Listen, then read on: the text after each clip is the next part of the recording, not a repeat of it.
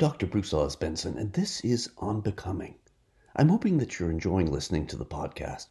I certainly enjoy making it. If you're finding the podcast helpful to your own journey of becoming, please consider following or subscribing to the podcast. If you'd like to support us, please do so at patreon.com slash onbecomingpodcast or paypal at onbecomingpodcast at gmail.com. As always, I invite you to get in touch about the podcast if you have any comments, questions, or suggestions. And don't forget that you can hear the audio version of this podcast wherever you get your audio podcasts and the video version on YouTube. If you're a regular listener to this podcast, you may remember that this past weekend was Theology Beer Camp, which was held this year in the beautiful metropolis of Springfield, Missouri. By the way, since I was in the States, I decided that I should visit family and friends, so I'm having a short holiday at the moment, which explains why I'm dressed a little bit more casually. The weather for the event was perfect. There were no clouds in the sky over Springfield during camp, and it was very pleasantly warm. The conference was held at the Venues, a church in Springfield that, so I'm told, was designed to be a haven for people who've been hurt by other churches or religious spaces. There are various kinds of speakers at the conference. Pete Enns, a Bible scholar who got in trouble at Westminster Theological Seminary for saying things about the Bible that are true, but nobody wanted them to be said. He spoke on the subject of deconstruction and the Bible. Alas, he was supposed to be giving a talk with John Dominic Crossan, but Crossan ended up somewhere in Texas and didn't make it to the conference until later. You may recognize the name Crossan. He's a member of the Jesus Seminar, which has tasked itself with figuring out which things in the Gospels that Jesus actually said and which are merely attributed to him.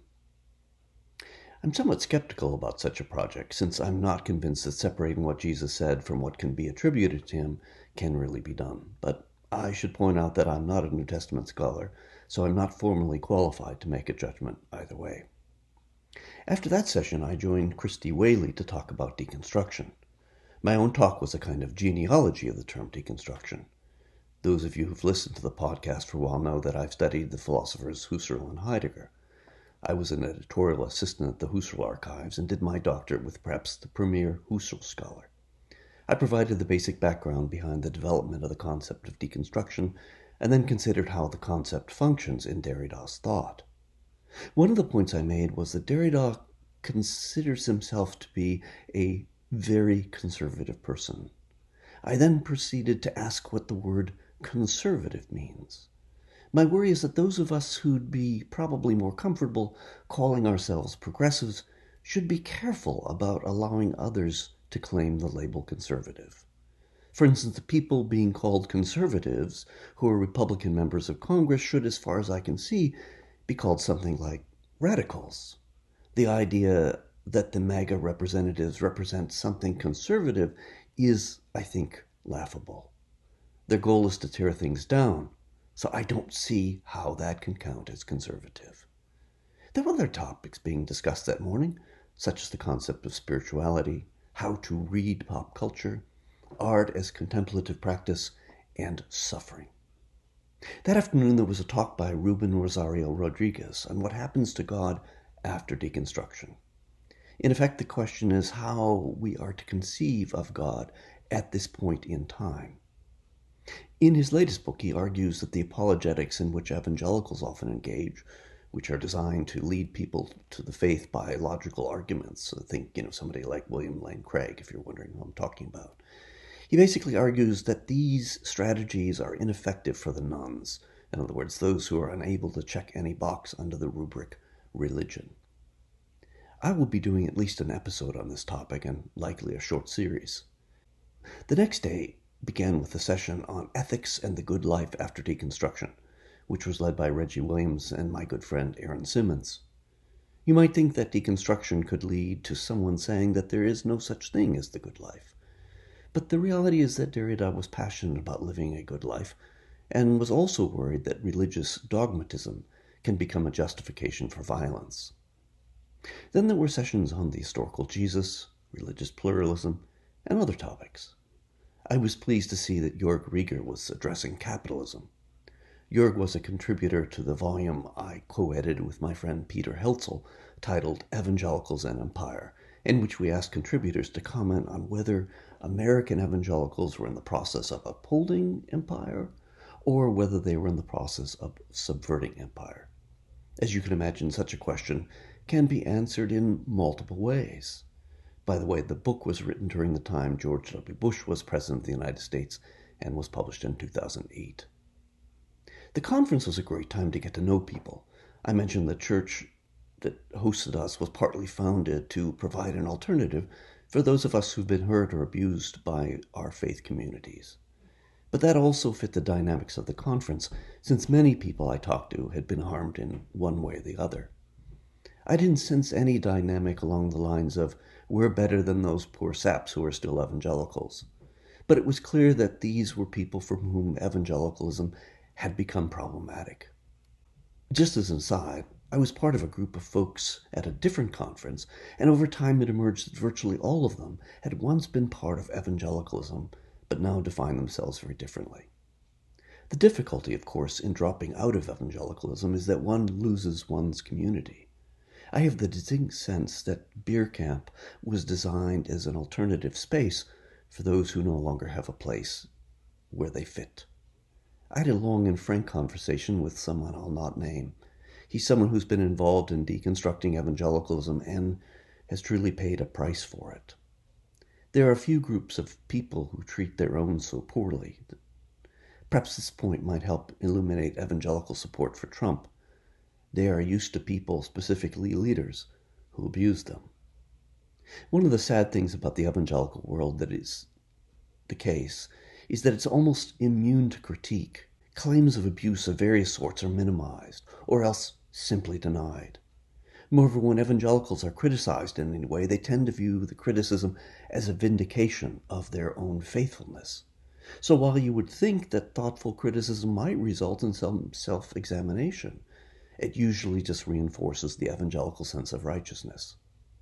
Of course, the difficulty here is that Paul argues that persecution should be seen as a source of joy, which makes it easy to tune out anyone who might be critical. All in all, Beer Camp was a great experience. I so enjoyed meeting other people who had gone through difficult things while being part of the evangelical world. The reason for that is that it reminds me that I'm not alone. When the evangelical world shuts the door on you, it can feel like you're the only one, that there aren't any other people you can reach out to. And Beer Camp provided the forum for people like me. One last thing. In the wake of my talk, I had been discussing the status of objectivity. My own view is that ultimately the very concept of objectivity is incoherent.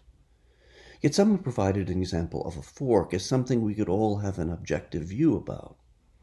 I pointed out that the fork is a human made object and thus is dependent upon the concept of fork, a concept that we have created. Can we all agree that this particular thing counts as a fork? I think we can. And I can't think of any reason why someone would argue otherwise. But that doesn't make the concept of fork objective. Instead, it makes the concept of fork a socially constructed idea, one that almost everyone can agree on, in such a way so that we can identify a fork as not being a spoon or a knife. Put another way, we don't actually need objectivity if there's enough intersubjective agreement. We always know the world as subjects because that's who we are.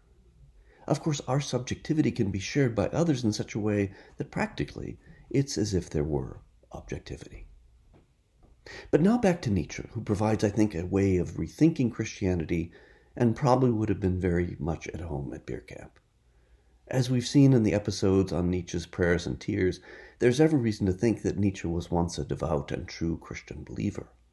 Even after having supposedly left Christianity behind, we saw that he was still connected to it in important ways.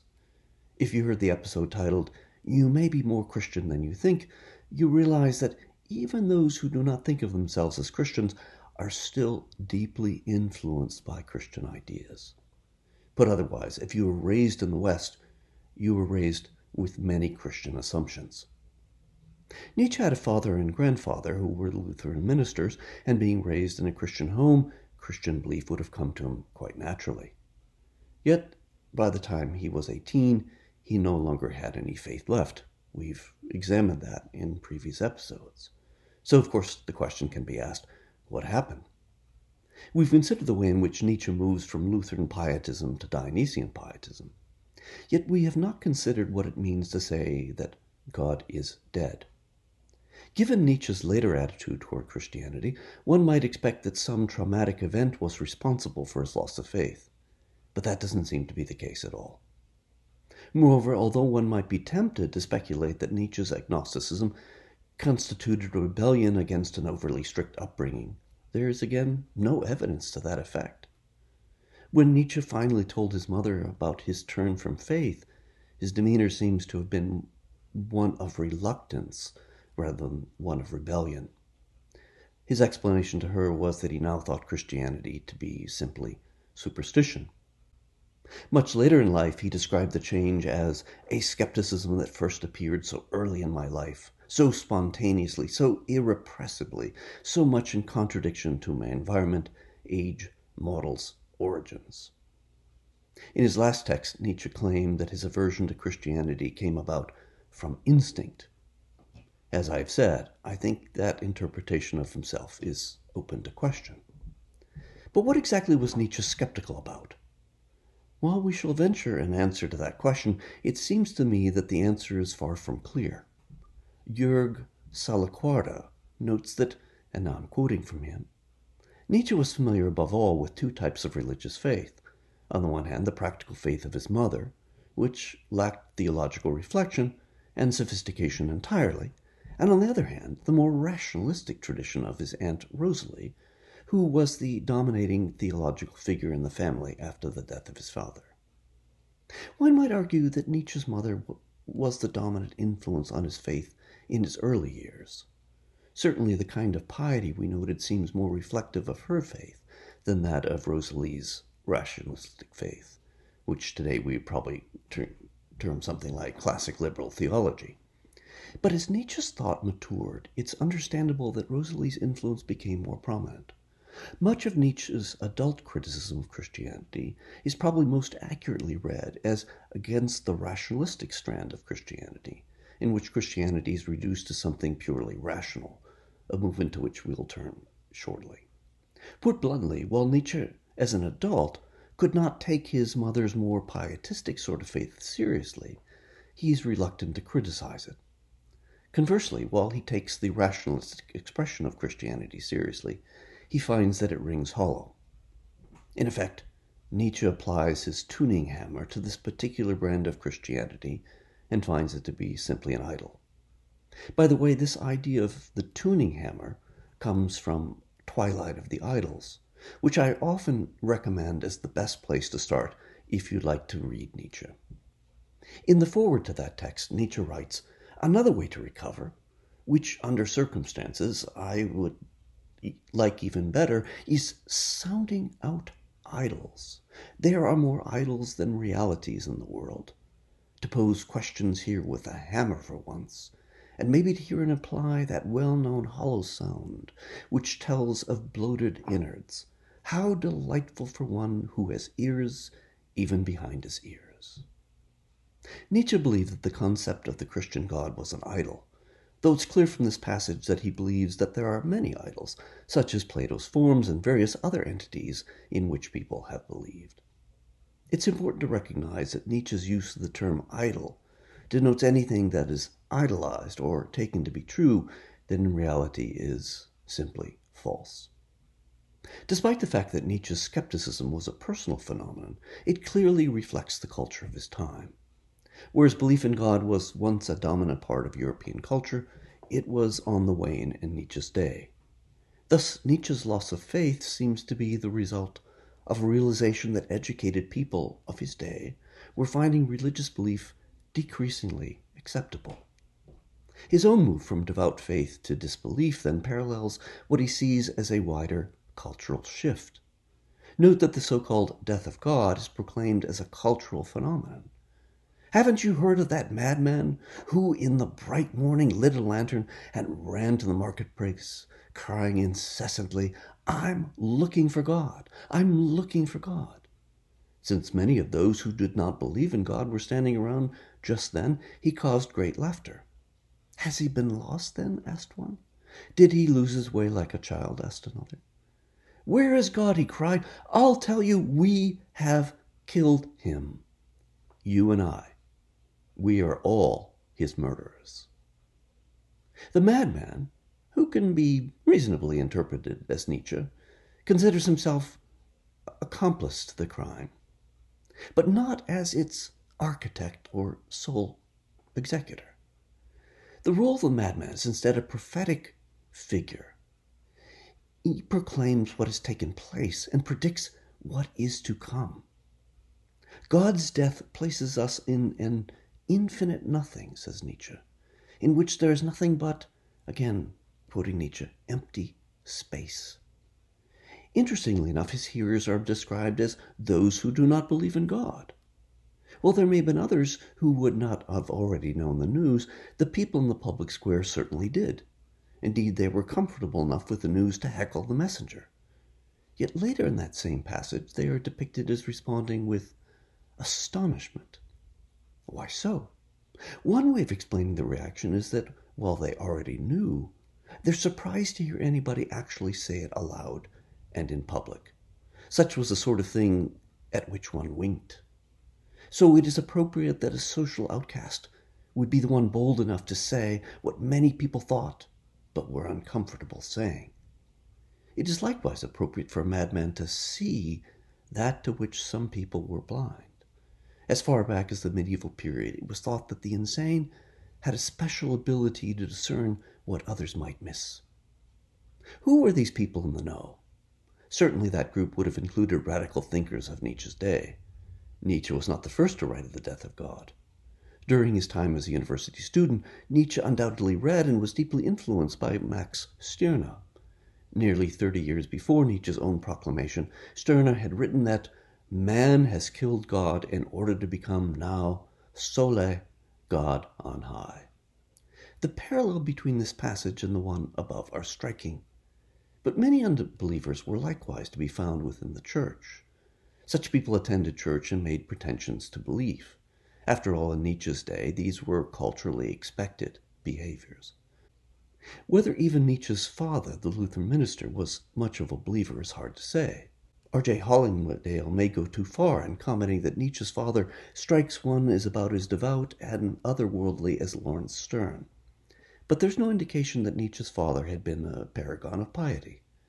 Soren Kierkegaard's complaints about the sickly state of the Lutheran Church in Denmark are well known, but the German Lutheran Church was no better. Both had degenerated into being bodies more important for conferring social status than promoting genuine faith. Indeed, the faith of many members had little to do with what committed Christians would consider to be real. Christian belief in Germany in Nietzsche's day was clearly under attack. Although there were many factors at work, three important ones should be mentioned. First, exactly a half century before Nietzsche's birth, Immanuel Kant publishes his Reason Within the Bounds of Religion Alone. There he argued that religion, specifically Christianity, needed to be reconfigured to meet the demands of reason. Anything not acceptable to modern science needed to be scrapped. One result of this rationalistic house cleaning is that anything miraculous was no longer to be taken seriously. In effect, Kant gives us a philosophical version of the Jefferson Bible. But far more importantly, the basic categories of Christianity are subverted. Kant exchanges original sin and Christ's incarnation for, respectively, the evil principle and the good principle. Being religious involves following the commands of the legislator of all duties, that's how Kant puts it. God becomes nothing more than a moral commander, and Christianity is reduced to a particularly exemplary moral system. There is still a need for God in such a system, but only as a kind of ground for moral responsibility. In turn, Christ's place in Christianity is as a moral example. A second and even more serious blow to published in 1841, in which he argues that the concept of God, specifically the God of Christianity, is the product of human invention. What Christians call God is simply a projected composite of their own characteristics taken to the highest level of perfection. Thus, Feuerbach contrasts, and here I'm quoting, the true or anthropological essence of religion with, quote, the false or theological essence of religion. Whereas Christians think that their religion is based on the latter, Feuerbach argues that it's actually based on the former. Religion arises from a desire of human beings to elevate themselves above other animals, to project a kind of vision of what they could become. Now I'm quoting from Feuerbach. Man, this is the mystery of religion, projects his being into objectivity, and then again makes himself an object to this projective image of himself, thus converted into a subject. Thus, man, while he is apparently humiliated to the lowest degree, is in truth exalted to the highest. Man has no other aim than himself. So religion ends up being like truth for Nietzsche, a way in which human beings exalt themselves. Like Nietzsche, Feuerbach thinks that he's merely pointing out what is actually the case. While the idea that God is merely the result of projection has become the almost unquestioned orthodoxy among many people, one must not forget how startling Feuerbach's thesis would have seemed in Nietzsche's day. I can definitely say that when I would explain Feuerbach to my intro students at Wheaton, you could just see the discomfort. One of the difficulties of Feuerbach's point is that it's very hard to argue against. Of course, it's likewise hard to provide definitive evidence in favor of such a view. Thus, in the end, the fate of Feuerbach's thesis depends on whether one finds it more plausible than the view it's intended to replace. As we've seen in other episodes, belief in God or gods has been part of being human for many thousands of years. Of course, today we recognize that not all religions are theistic, which means that one can't simply say that belief in God is equivalent to religion. Given the reductionism of Kant and the atheism of Feuerbach, it's understandable why a further shift takes place. If Christ ends up being merely an example, and Christianity only a set of moral teachings, why do we really need either? In his Life of Jesus, uh, that dates to 1835, David Strauss argues that Christianity is not based on the historical Jesus, but on the, as he puts it, the ideal Christ, our moral example. Later in his book The Old Faith and the New, from 1872, Strauss, who had read Feuerbach and been deeply influenced by him, takes the next logical step and rejects Christianity altogether, even though he wants to retain Christian morality. By the time in which Nietzsche is writing, the 1870s and 1880s, Strauss's new faith had become popular among those who were educated, even among many for whom church attendance was still a part of their routine. It is in this context the madman makes this announcement. Yet how exactly does a god die? You might expect that Nietzsche would answer this question in a direct and simple way, but the reality is that he provides multiple accounts for how God dies. Consider this point made by Nietzsche. This is from a section titled At the Deathbed of Christianity. Really active people are now inwardly without Christianity, and the more moderate and reflective people of the intellectual middle class now possesses only an adapted, which is to say, a marvelously simplified Christianity.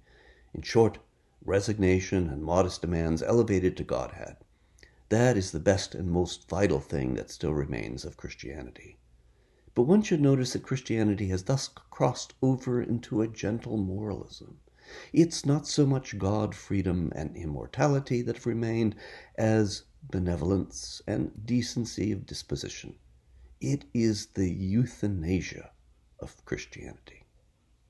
In this passage, Nietzsche's answer is that it's a happy death, in which God slowly morphs from a genuine metaphysical entity into a gentle moralism.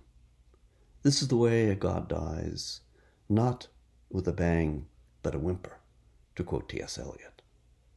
The change is so subtle that most people don't even notice. They say Christianity, but they no longer mean God, freedom, and immortality. They say God, but they mean resignation and modest demands. But they don't necessarily know that this is what they mean. The old language remains, but it is now eviscerated of its old meaning. Of course, language often morphs in precisely this way. Yet Nietzsche's account of the Gottdämmerung, the twilight of God, is more complex than either the account Nietzsche provides here or the accounts provided by many who read Nietzsche. That should come as no surprise, given that Zarathustra says, when gods die, they always die several kinds of death. In what follows, then, we'll trace those various deaths and consider their relation to one another. The first one is murder by truth. It takes Nietzsche some years after abandoning the Christian faith before he begins to criticize it. From roughly the mid 1860s to the mid 1870s, Nietzsche made relatively few negative comments about Christianity, either in publication or in personal correspondence. In Ecce Homo, he notes that the birth of tragedy was characterized by a as he puts it, profound hostile silence about Christianity. The full frontal attack against Christianity, which most readers of Nietzsche are familiar, only comes out in his later philosophy. In contrast, his early criticism usually takes the form of observation and description of the state of Christianity in 19th century Germany. Bear in mind, of course, that Nietzsche's criticism of Christianity is very specific. As we noted in the previous episodes on his prayers and tears, Nietzsche believed that genuine Christianity, which he thinks of as a way of life, has always been possible and is still possible today. Thus, his attack on Christianity is best thought of as an attack on all the things that got added to Jesus' teachings. Nietzsche nowhere provides a sustained argument against belief in God or Christianity. The reason for that lack of argument is simple. Nietzsche thinks that it is no longer necessary to refute God's existence. Instead, one need merely explain how belief in God and other religious entities came into being, and thus explain it away. Here's what he says In former times, one sought to prove that there is no God.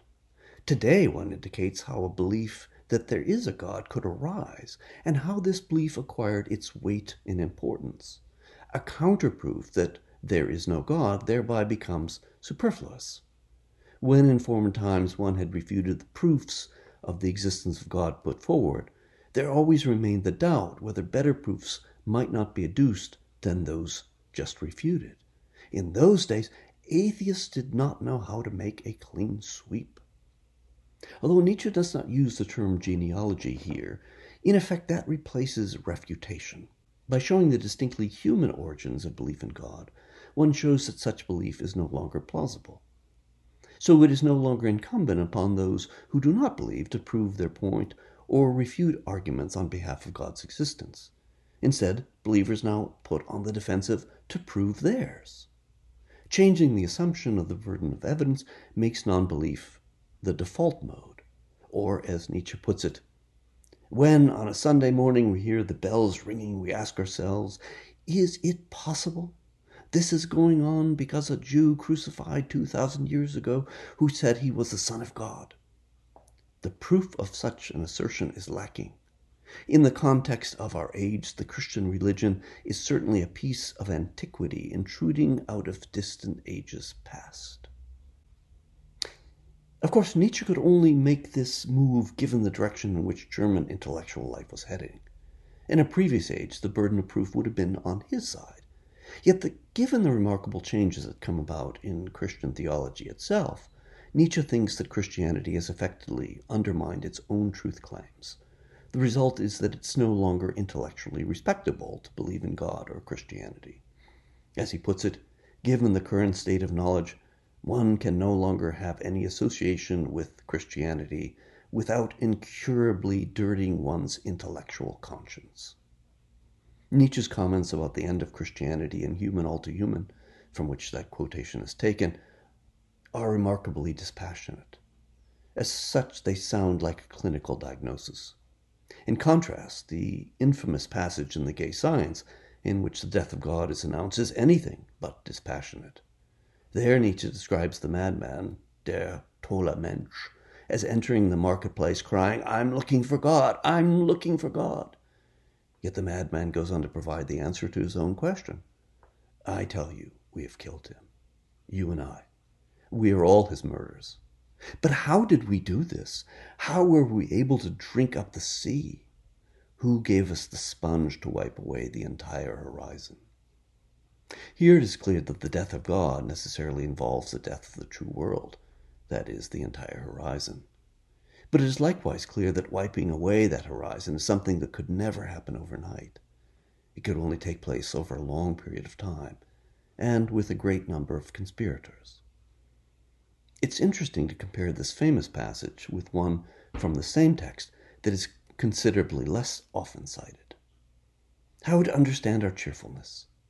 The greatest recent event that God is dead, that the belief in the Christian God has become unbelievable is already starting to cast its first shadow over Europe. To those few, at least, whose eyes, or the suspicion in those eyes, is strong and subtle enough for the spectacle, some sun seems to have set. Although Nietzsche refers to the death of God as an event, indeed the greatest of recent events, it seems far more accurate to describe it as a lingering twilight, uh, a Dämmerung, so the Gottdämmerung, Twilight of God, is much like the Götzendämmerung, the title of one of Nietzsche's last books, and a word play on the last opera, Götterdämmerung, in Richard Wagner's Ring Cycle. It's not merely that it takes time for the shadow to cast itself over Europe, and even longer to spread over the rest of the world, but also that it takes time for God to die. Well, Nietzsche seems to act as if God's death is now over and done, the dying is more like that of a patient whose feeding tube has been removed, slow, agonizing, and without certainty when the final breath will be taken.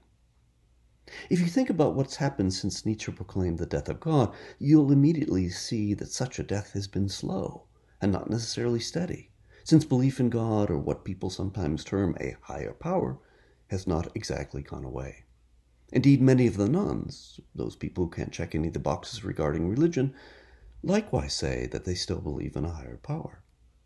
Of course, the death of God is not constituted by some actual mortal event. Nietzsche here clearly equates God is dead with the fact that, as he puts it, the belief in the Christian God has become unbelievable. But loss of faith, usually, even if not always, takes place over a long period of time. Rarely does it take place in a moment. Those who suddenly find themselves without belief in a religion, an ideology, a political party, or something else can often point to a series of moments of disbelief in which belief slowly eroded. Such would seem is precisely what happens to Nietzsche. As we have seen, his poems and prayers of his teens display precisely an eroding belief. But we'll have to end there. As always, if you're finding the podcast to be helpful in your own becoming, consider supporting it at patreon.com slash onbecomingpodcast or through paypal.com or the PayPal app. The username for both of them is our email address, and that's onbecomingpodcast at gmail.com. Or you can, of course, just follow us or click subscribe. I'm Dr. Bruce Ellis Benson, and I hope you'll join us for the next episode.